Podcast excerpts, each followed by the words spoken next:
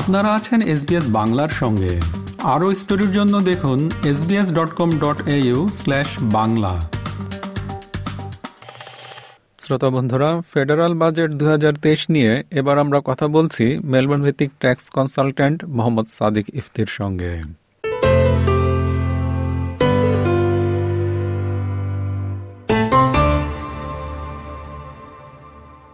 Mohammad Sadiq Ifti, SBS বাংলায় আপনাকে স্বাগত।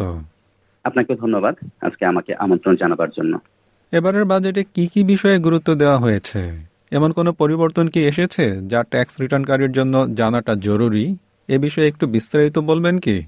অস্ট্রেলিয়ান গভর্নমেন্ট এবারের বাজেটে অনেকগুলো বিষয়ে গুরুত্ব দিয়েছে। এর মধ্যে cost of living relief, housing এবং হেলথ কেয়ারে বিশেষ বরাদ্দ করা হয়েছে। প্রত্যেকবারের মতোই এবারও কিছু এরিয়া রয়েছে যেগুলোতে বিশেষ আলোকপাত করা হয়েছে। ইন্ডিভিজুয়ালের ক্ষেত্রে one point five billion dollar বরাদ্দ করা হয়েছে ইলেকট্রিসিটি বিল রিলিফের জন্য। এছাড়া সিঙ্গেল প্যারেন্টসদের ইনকাম বাড়ানো হয়েছে, চাইল্ড কেয়ার সাবসিডিতে বরাদ্দ করা হয়েছে, সাথে Austudy, youth allowance, job seeker payment, এ সকল ক্ষেত্রেও বরাদ্দ বাড়ানো হয়েছে। স্মল বিজনেসের ক্ষেত্রেও কিছু চেঞ্জ এসেছে, যেমন এনার্জি সেভিং আপগ্রেডস যেই কোম্পানি বা অর্গানাইজেশনগুলো করে তাদেরকে তিনশো দশ মিলিয়ন ডলারের বরাদ্দ দেওয়া হয়েছে। সাথে স্মল বিজনেসের বিশ হাজার ডলারের ইনস্ট্যান্ট অ্যাসেট রাইট অফ প্রযোজ্য হবে এই বছর থেকে। এছাড়া ইন্ডাস্ট্রি গ্রোথ প্রোগ্রাম রয়েছে যেখানে তিনশো বিরানব্বই মিলিয়ন ডলার বরাদ্দ দেওয়া হয়েছে। কি ফোকাস এরিয়াগুলো যদি আমরা এবারের বাজেটের দেখি, এটি বিশেষ করে লাইফ স্ট্যান্ডার্ড মেনটেনের জন্য ওয়েলফেয়ার এবং হেলথ, এইজ কেয়ার এবং রুরাল এবং ডিফেন্সে বরাদ্দর পরিমাণ বেশি। এছাড়া এটিওর বরাদ্দ উল্লেখযোগ্যভাবে বাড়ানো হয়েছে এবার, বিশেষ করে ট্যাক্স কমপ্লায়েন্স প্রোগ্রামগুলো এটিওর জন্য সুষ্ঠুভাবে সম্পন্ন করতে পারে। এবছরের বাজেটে সুপারএনুয়েশনের ক্ষেত্রে কি কোনো পরিবর্তন এসেছে? জি, সুপারএনুয়েশনের ক্ষেত্রে দুটো ছোট পরিবর্তন রয়েছে, যেটা হচ্ছে three million dollar superannuation cap government apply করেছে, যেটা tax concession fifteen percent apply হয় নর্মাল সুপারএনুয়েশনের ক্ষেত্রে, কিন্তু কোনো সুপারএনুয়েশন ফান্ড যদি three million dollar superannuation cap অতিক্রম করে তাহলে এই ট্যাক্স কনসেশনটা অ্যাপ্লাই হবে না আর পহেলা জুলাই দুই হাজার পঁচিশ থেকে। এছাড়া আরেকটি পরিবর্তন রয়েছে যেটি হচ্ছে superannuation guarantee package pay day super apply হবে দুই হাজার ছাব্বিশের পহেলা জুলাই থেকে। এর মানে হচ্ছে সুপারএনুয়েশনটা আমরা সাধারণত এমপ্লয়ারের কাছ থেকে প্রতি কোয়ার্টারে রিসিভ করি অ্যাজ অ্যান এমপ্লয়ি, কিন্তু দুই হাজার ছাব্বিশের পহেলা জুলাই থেকে এই সুপারএনুয়েশনটা পেমেন্টের সাথেই, নর্মাল যে পে চেক আসে তার সাথেই পে করা হবে। দু হাজার একুশ সালের সেন্সাস অনুসারে সত্তর হাজারেরও বেশি বাংলাভাষী রয়েছেন অস্ট্রেলিয়াতে। তাদের বেশিরভাগের বয়স পঁচিশ থেকে চুয়াল্লিশ বছরের মধ্যে। তাদের বেশিরভাগ এসেছেন দু হাজার পনেরো সালের পর। একজন বাংলাদেশি পাবলিক অ্যাকাউন্ট্যান্ট হিসেবে আপনার ক্লায়েন্টদের মধ্যে নিশ্চয়ই বাংলাদেশি অস্ট্রেলিয়ানরাও রয়েছেন। তাদের মধ্যে সবচাইতে বেশি কোন পেশার মানুষকে পেয়ে থাকেন ক্লায়েন্ট হিসেবে? আর মার্কেটের বিচারে বাংলাদেশিরা এখন কোন ব্যবসায় বেশ ভালো করছেন বলে আপনি মনে করেন? বাংলাদেশিরা আসলে বিভিন্ন পেশার সাথে যুক্ত। আমি পাবলিক অ্যাকাউন্ট্যান্ট হিসেবে যখন প্র্যাকটিস করি আমি বাংলাদেশিদেরকে মোটামুটি সব পেশাতেই দেখতে পাই। আপনারা জানেন ইঞ্জিনিয়ার এবং ডাক্তাররা রয়েছে যারা স্কিল মাইগ্রেশন করে এখানে এসে থাকেন। এর পাশাপাশি প্রফেশনাল অন্যান্য জব এবং যে কোনো ট্রেড বিজনেসেও বাংলাদেশিদেরকে দেখা যায়। দুই হাজার একুশের সেন্সাস অনুযায়ী প্রফেশনাল জবে রয়েছে বাংলাদেশিরা thirty one point eight percent. এছাড়া কমিউনিটি এবং পার্সোনাল সার্ভিস ওয়ার্কারের চোদ্দ দশমিক এক পার্সেন্ট, ক্লারিক্যাল এবং অ্যাডমিনিস্ট্রেটিভ ওয়ার্কার এক্ষেত্রে রয়েছে এগারো দশমিক আট পার্সেন্ট। সেলস ওয়ার্কফোর্সেও দেখা যায় এগারো পার্সেন্ট বাংলাদেশিরা রয়েছেন। সো বাংলাদেশিরা বেসিক্যালি সকল ক্ষেত্রেই বিচরণ করছে জবের ক্ষেত্রে বলেই মনে করি। উল্লেখযোগ্যভাবে এখন সেলসে বাংলাদেশিদেরকে দেখা যাচ্ছে এগিয়ে আসতে। রিয়েল এস্টেট সেলসে বাংলাদেশিরা ভালো করছে, আর বিজনেসের ক্ষেত্রে বাংলাদেশিরা বেশ ভালো করছে বলে আমি মনে করি।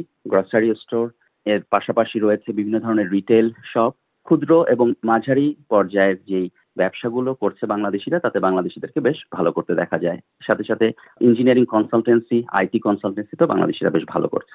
ট্যাক্স রিটার্ন নিজে করা এবং অ্যাকাউন্ট্যান্টদের মাধ্যমে করার মাঝে বিশেষ কোনো পার্থক্য আছে কি?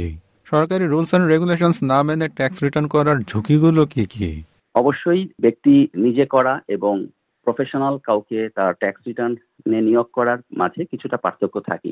যদি অস্ট্রেলিয়ান গভর্নমেন্ট চাচ্ছে ইন্ডিভিজুয়ালরা যেন অবশ্যই ট্যাক্সের ব্যাপারে নিজেই অবহিত থাকেন, এই কারণে স্কুলের বিভিন্ন প্রোগ্রামে ট্যাক্স রিলেটেড সিলেবাস সংযুক্ত করতে দেখা যাচ্ছে।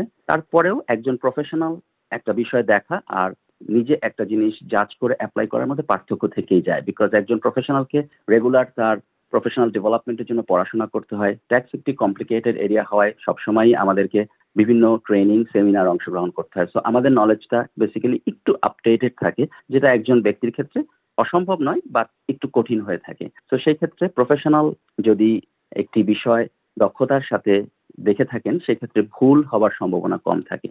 আর যেটা বললেন যে সরকারি রুলস অ্যান্ড রেগুলেশনস না মেনে ট্যাক্স রিটার্ন করার ঝুঁকিগুলো কি কি, অবশ্যই সেখানে ঝুঁকি থেকে যায়।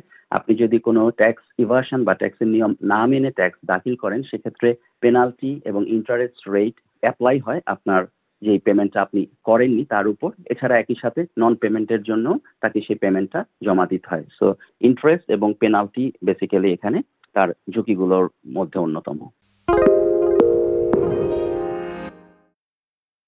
এবারের বাজেটে এটিওর জন্য বরাদ্দ অনেক বেশি বলে জানা গেছে। এর পিছনে কারণটা কি এবং এটিওর সুনির্দিষ্ট কোনো টার্গেট আছে কি সামনে ট্যাক্স কালেকশন করার জন্য? এটিওর বরাদ্দটা এবছর সিগনিফিকেন্টলি বেশি, বিকজ এটিও যেই কমপ্লায়েন্স অ্যান্ড ট্যাক্স ইন্টিগ্রিটি নিয়ে কাজ করছে, সেক্ষেত্রে অনেক ফান্ডিং এর প্রয়োজন হয়। সেই ফান্ডিং এর জন্য যেই ব্যাপারগুলো রয়েছে, যেমন government serious financial crime task force রয়েছে এবং তাদের সিরিয়াস অর্গানাইজড ক্রাইম প্রোগ্রাম রয়েছে, যেটা চার বছরের একটি প্রোগ্রাম, যেটা তিরিশে জুন দুই হাজার সাতাইশে শেষ হবে। এটার মাধ্যমে তারা রিসিট বৃদ্ধি করবে দুইশো উনআশি দশমিক পাঁচ মিলিয়ন ডলার এবং পেমেন্ট বৃদ্ধি করবে দুইশো ছাপ্পান্ন দশমিক ছয় মিলিয়ন ডলার বলেই তারা মনে করছে। এছাড়া যে এডিশনাল পাঁচশো অষ্টআশি দশমিক আট মিলিয়ন ডলার এটিওর জন্য এবার বরাদ্দ করা হয়েছে, তার উদ্দেশ্য হচ্ছে গিয়ে জিএসটি কমপ্লায়েন্স প্রোগ্রামের মাধ্যমে গভর্নমেন্ট মনে করছে three point eight billion dollar তারা জিএসটি রিসিভ ইনক্রিজ করবে আগামী পাঁচ বছরে।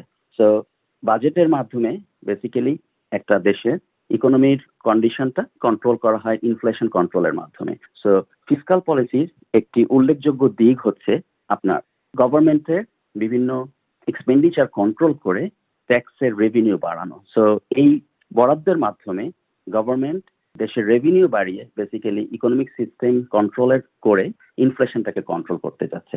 বর্তমানে ইন্টারেস্ট রেট বৃদ্ধি, দ্রব্যমূল্য বৃদ্ধি, এগুলোর কারণে বাংলাদেশি ব্যবসায়ীদের ব্যবসায় বিশেষ কোনো রদবদল কি দেখা যাচ্ছে? ইন্টারেস্ট রেট বৃদ্ধি, দ্রব্যমূল্য বৃদ্ধি, এগুলোর কারণে জনজীবনে একটি অস্থিরতা রয়েছে, যেটা আমরা ট্যাক্স কনসালটেন্সির সময় অবশ্যই লক্ষ্য করছি। এ ধরনের পরিস্থিতিতে সাধারণত ব্যবসায়ীরা নতুন কোনো ইনভেস্টমেন্টে যায় না। যেক্ষেত্রে আমরা সাধারণত একটা বিজনেসকে দেখি এক্সপান্ড করতে অথবা অন্যান্য এন্টারপ্রিনিয়রদেরকে বিভিন্ন ব্যবসা এগিয়ে আসতে দেখি, সেটা এই মুহূর্তে আমরা খুব কম দেখছি। সো ঝুঁকির পরিমাণ বেশি থাকায় এই মুহূর্তে নতুন ব্যবসায় অথবা কোনো একটা ব্যবসার শাখা প্রশাখা বেড়ে উঠছে না, বিকজ মানুষ এখন ঝুঁকি নিতে চাচ্ছে না। এটা একটা উল্লেখযোগ্য দিক। আর যারা চাকরিজীবী, সেক্ষেত্রে দেখা যাচ্ছে যে ইন্টারেস্ট রেট বৃদ্ধি এবং দ্রব্যমূল্য বৃদ্ধির কারণে তাদের জীবনে কৃচ্ছতা সাধন করতে হচ্ছে এবং তারাও বিভিন্ন সাবধানে অন্যান্য ব্যবসায়িক কোনো ডিসিশন নিচ্ছেন না। এবছর ট্যাক্স রিটার্নের পূর্বে বাংলাদেশি বিজনেস ভিসা হোল্ডার কিংবা স্টুডেন্টদের উদ্দেশ্যে কিছু বলবেন? বাংলাদেশি বিজনেস ভিসা হোল্ডারদের জন্য আমি বলতে চাই, আপনাদের যেই ভিসা প্রোগ্রামে আপনারা আসেন, আপনাদের সেক্ষেত্রে সময়সীমাটা খুবই গুরুত্বপূর্ণ। অনেক ক্ষেত্রেই দেখা যায় বিভিন্ন ভুল ডিসিশনের কারণে আপনারা যখন ভিসা অ্যাপ্লাই করতে যান, তখন অনেকগুলো যেই ক্রাইটেরিয়া থাকে, সেই ক্রাইটেরিয়াগুলো আপনারা পূরণ করে আসেননি প্রপার গাইডেন্সের অভাবে। সেক্ষেত্রে আপনাদের সময়টা কিল হয়ে যায়, দেখা যায় যে আবার নতুন করে আপনাদেরকে সবকিছু শুরু করতে হয়। এই জন্য আমার মতামত হচ্ছে আপনারা প্রথম থেকেই একজন অভিজ্ঞ মাইগ্রেশন এজেন্ট এবং একজন অভিজ্ঞ অ্যাকাউন্ট্যান্টের সাথে নিয়মিত পরামর্শ করবেন। এতে যেটা হবে, আপনার বিজনেসে প্রপার গাইডেন্স পাবেন আপনারা এবং একই সাথে যে সময়টা নষ্ট হয়ে যাওয়ার সম্ভাবনা থাকে পরবর্তীতে আপনি যখন ভিসা অ্যাপ্লাই করতে যান, সেই সময়টা নষ্ট হওয়ার সম্ভাবনা থাকে না আপনি যদি প্রথম থেকেই প্রপার গাইডেন্স পেয়ে থাকেন। এটা খুবই গুরুত্বপূর্ণ আপনাদের ক্ষেত্রে, বিশেষ করে সময়সীমাটা আপনাদের খুবই লিমিটেড থাকে যে কোনো ভিসা অ্যাপ্লাই করার জন্য। আর স্টুডেন্টদের জন্য আমি ট্যাক্স রিটার্নের যে মতামত দিতে চাই, সেটা হচ্ছে আপনারা সবসময় সময় মতো আপনাদের ট্যাক্স রিটার্নটা দাখিল করবেন, কারণ স্টুডেন্ট অবস্থায় যে কোনো ভুলই হওয়া ঠিক না, কখনোই ভুল হওয়া ঠিক না। নর্মালি আপনি যদি নিজে ট্যাক্স রিটার্ন করেন, থার্টি ফার্স্ট অফ অক্টোবর হচ্ছে গিয়ে সময়সীমা ইন্ডিভিজুয়াল ট্যাক্স রিটার্ন জমা দেওয়ার জন্য। বাট আপনি যদি কোনো ট্যাক্স এজেন্টের এজেন্ট লিস্টে থাকেন, সেই সময়সীমাটা পরবর্তী বছরে পনেরোই মে পর্যন্ত থাকে। আর শ্রোতাদের উদ্দেশ্যে আমি বলতে চাই, আমরা অনেক সময় ট্যাক্সকে একটি বার্ডেন হিসাবে চিন্তা করি, বাট আমরা যদি আমাদের কনসেপ্টটাকে একটু ডিফারেন্টলি চিন্তা করি, আমরা অনেক সময় মানুষের জন্য উপকার করতে চাই, বিভিন্নভাবে আমাদের মানুষের জন্য কন্ট্রিবিউশন করতে চাই। সো ট্যাক্সটাকে আমরা যদি এইভাবে দেখি, আমরা যে ট্যাক্সটা কন্ট্রিবিউট করি গভর্নমেন্টকে, সেটা আসলে আমাদেরই বিভিন্ন উপকার, নিজেদের জন্য অথবা আমাদের ভাই বোনদের জন্য, সরকারি চিকিৎসার মাধ্যমে অথবা রাস্তাঘাট নির্মাণের মাধ্যমেই ব্যয় হয়ে থাকে। তো আমরা যদি আমাদের কনসেপ্টটাকে এভাবে চিন্তা করি যে ট্যাক্স বেসিক্যালি আমাদের একটা মোরাল অব্লিগেশন, তাহলে আমাদের ভবিষ্যতে এই ট্যাক্স নিয়ে যেই বিভিন্ন রকম ধারণাগুলো থাকে সেগুলো অনুধাবন করতে সহজ হবে এবং আমরা ট্যাক্সটা সামনে নিয়মিত দাখিল করব বলে সবাই সে আশা ব্যক্ত করতে পারি সামনের দিনগুলোর জন্য। মোহাম্মদ সাদিক ইফতি, এসবিএস বাংলাকে সময় দেওয়ার জন্য আপনাকে অসংখ্য ধন্যবাদ। আপনাকে অসংখ্য ধন্যবাদ, এসবিএস বাংলাকে ধন্যবাদ আমাকে আজকে আমন্ত্রণ জানাবার জন্য। এরকম স্টোরি আরও শুনতে চান? শুনুন Apple podcast, Google podcast, Spotify কিংবা যেখান থেকেই আপনি আপনার পডকাস্ট সংগ্রহ করেন।